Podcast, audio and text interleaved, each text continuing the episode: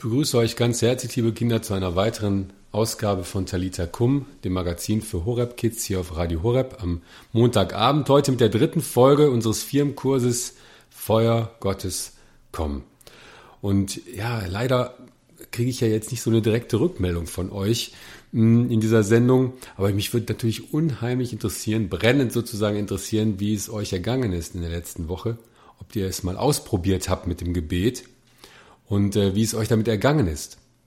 Ob ihr ja dieses Gespür schon ein bisschen dafür bekommen habt, was es heißt, eine Beziehung zu Gott aufbauen zu können oder diese Beziehung intensiver werden zu lassen. Habt ihr Stille gesucht, stille Zeiten, wo ihr euch ja vor das Kreuz gesetzt habt oder seid ihr vielleicht mal in eine Kirche gegangen? Habt ihr das Vaterunser morgens oder abends und abends gebetet?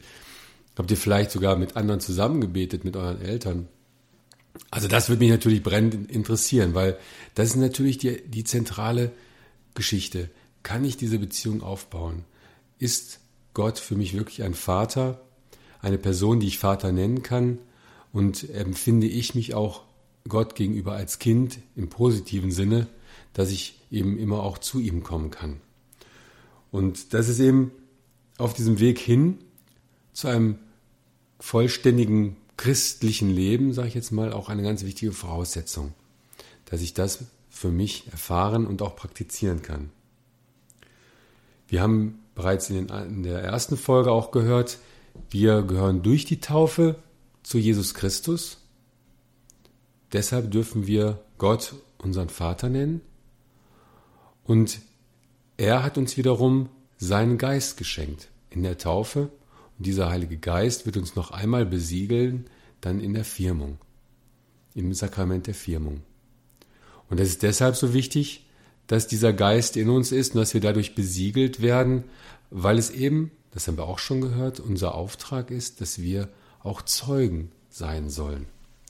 Denn dieser Heilige Geist, wie der Name schon sagt, ist ja nicht in dem Sinne sichtbar, dass er immer als Taube um uns herum fliegt oder dass wir immer so ein Flämmchen auf dem Kopf haben oder so, sondern der Heilige Geist, der wird erst sichtbar durch, ja, wodurch eigentlich? Darum soll es eigentlich in dieser Sendung gehen. Wodurch wird der Heilige Geist in dieser Welt sichtbar? Und erstmal müssen wir sagen, er wird sichtbar in der Kirche. Natürlich erstmal in, in der Kirche als Ort, wo wir uns versammeln als Gottesdienstgemeinde. Wir können sagen, dass in jeder Kirche der Heilige Geist gegenwärtig ist. Dass Gott gegenwärtig ist in dieser Kirche.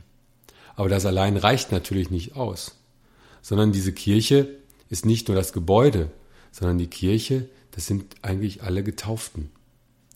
Und hier nochmal eben ganz besonders auch die verschiedenen Menschen, die da Verantwortung haben, die ein Amt auch haben in der Kirche.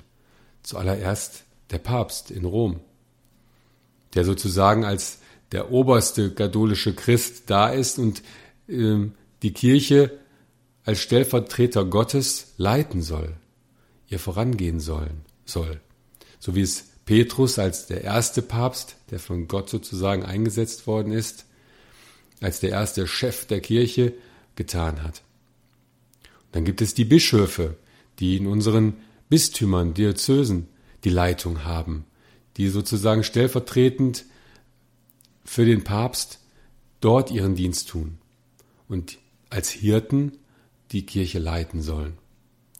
Dann gibt es die Priester, die in den Gemeinden, die den Gemeinden vorstehen sollen und dort als gute Hirten, als Seelsorger die Menschen führen, leiten, begleiten sollen, mit ihnen beten sollen, die Sakramente spenden sollen.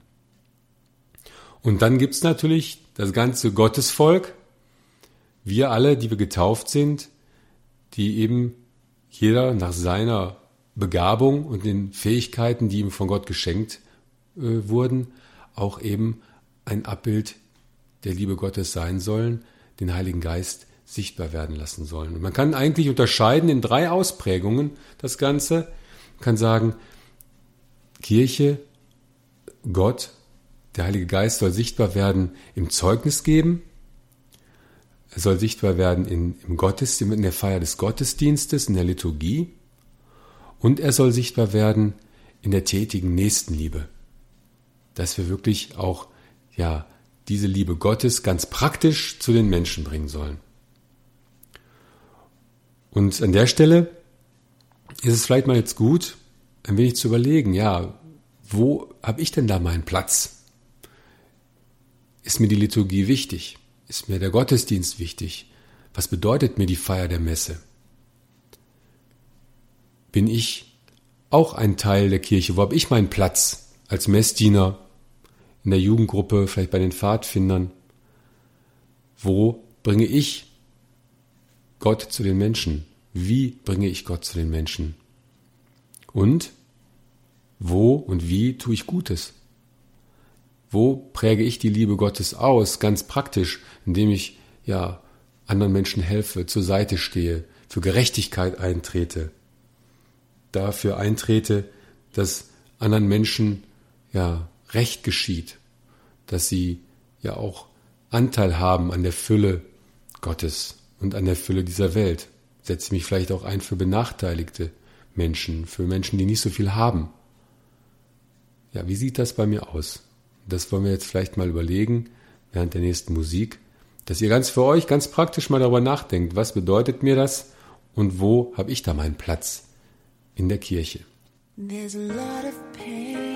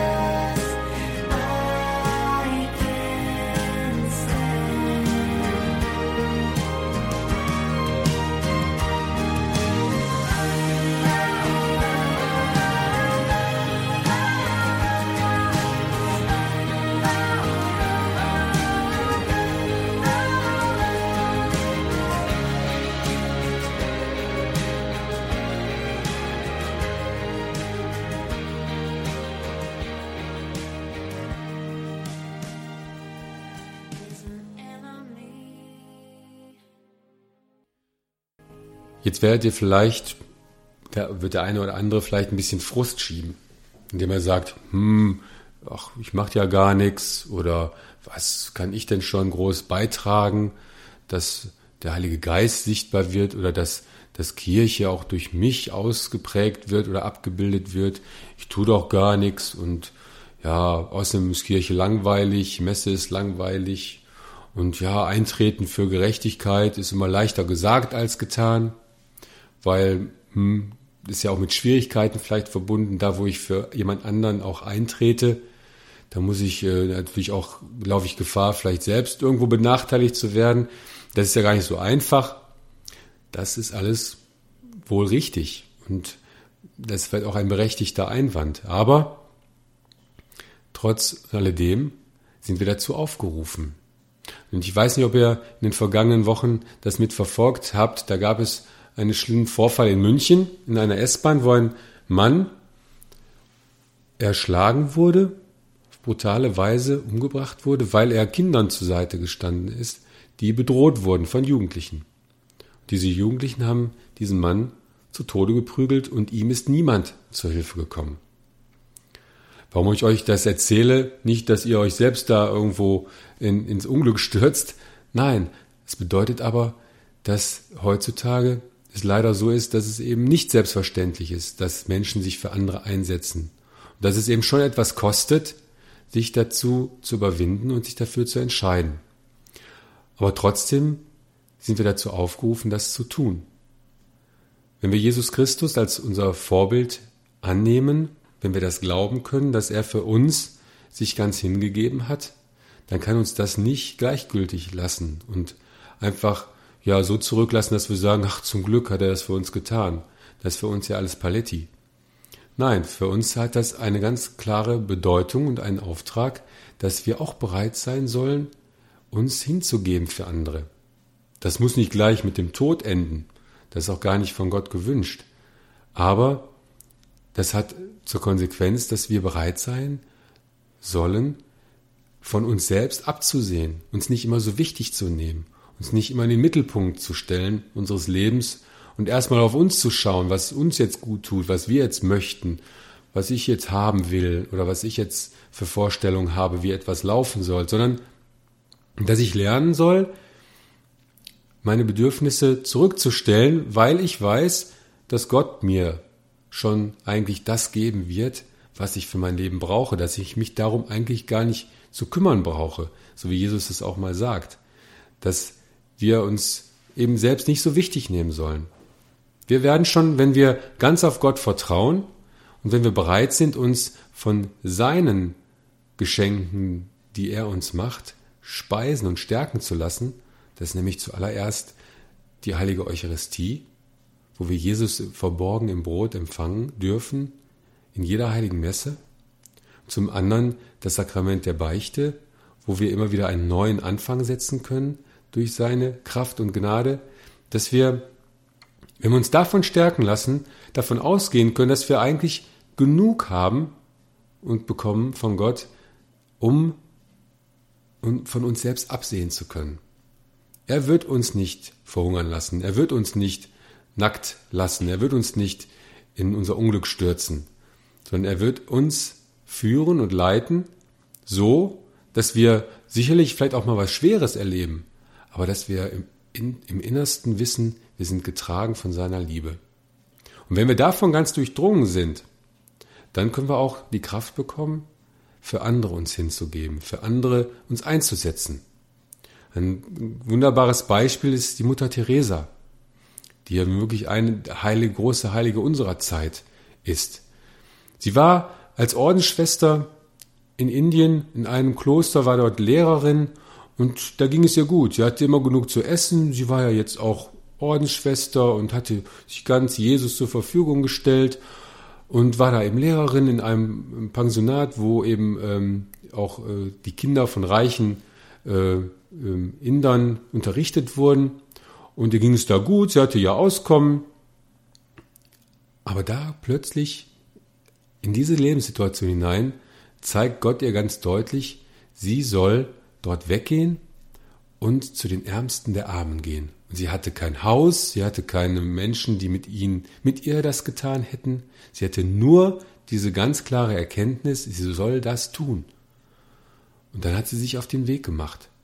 Nach vielen Kämpfen, das ging nicht von heute auf morgen, dass sie gesagt hat, ja, ich mache das. Das ging erst nach vielen Kämpfen, war das möglich für sie, inneren Kämpfen, das zu tun, sich dafür zu entscheiden. Und sie hat wirklich angefangen unter einem Baum.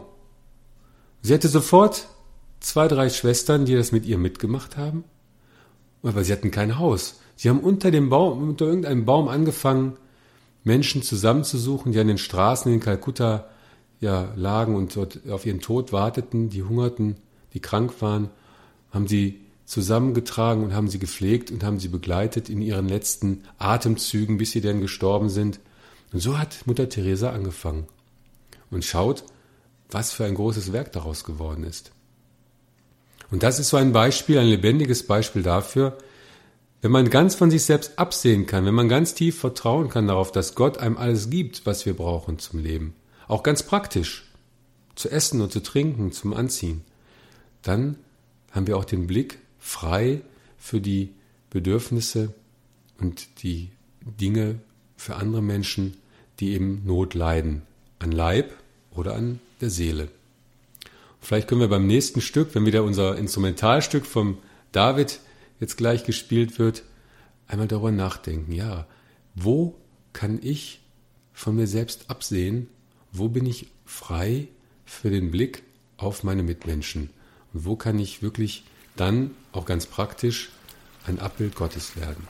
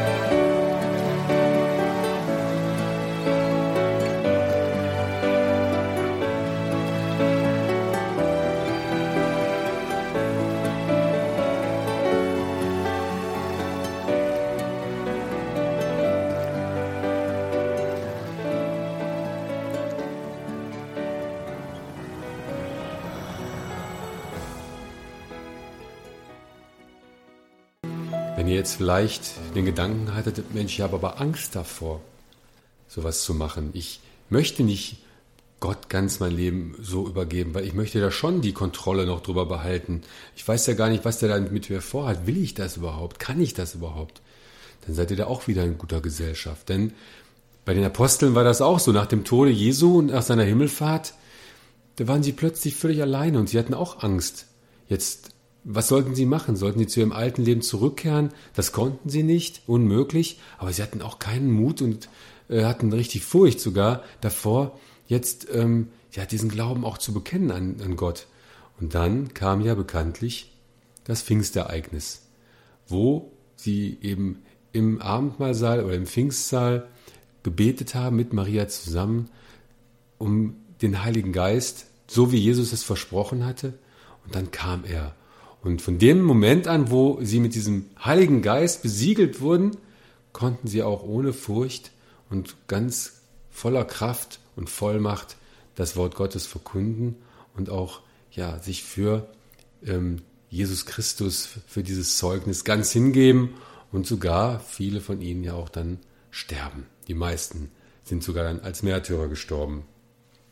Und das ist im Prinzip das, was jetzt wir auf dem Weg zur Firmung hin für uns auch noch einmal so durchleben sollen, erfahren sollen, dass diese Angst, diese Unsicherheit durchaus da ist, dass die auch berechtigt ist, dass die auch gut ist, dass sie da ist, aber dass wir dabei nicht stehen bleiben, sondern dass wir in uns diese Sehnsucht nach dem Heiligen Geist wachsen lassen, um uns dann im, in der Firmung von diesem Heiligen Geist noch einmal ganz neu ausstatten lassen, kräftigen und stärken lassen.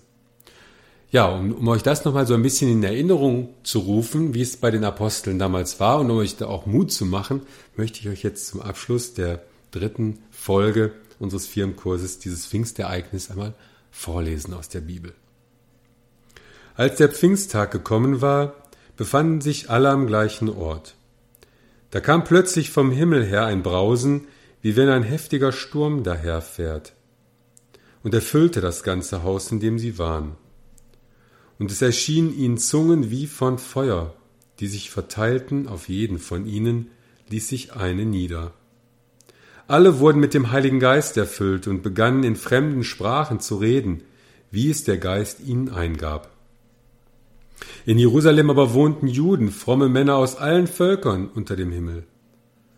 Als sich das Getöse erhob, strömte die Menge zusammen und war ganz bestürzt, denn jeder hörte sie in seiner Sprache reden. Sie gerieten außer sich vor Staunen und sagten, sind das nicht alles Galiläer, die hier reden? Wieso kann sie jeder von uns in seiner Muttersprache hören? Pater, Meder, Elamiter, Bewohner von Mesopotamien, Judäa und Kappadokien, von Pontus und der Provinz Asien, von Phrygien und Pamphylien, von Ägypten und dem Gebiet Libyens nach Cyrene hin. Auch die Römer, die sich hier aufhalten, Juden und Proselyten, Kreter und Araber, wir hören sie in unseren Sprachen Gottes große Taten verkünden. Alle gerieten außer sich und waren ratlos. Sie sagten zueinander, was hat das zu bedeuten? Andere aber spotteten, sie sind vom süßen Wein betrunken. Ja, soweit dieses Pfingstereignis.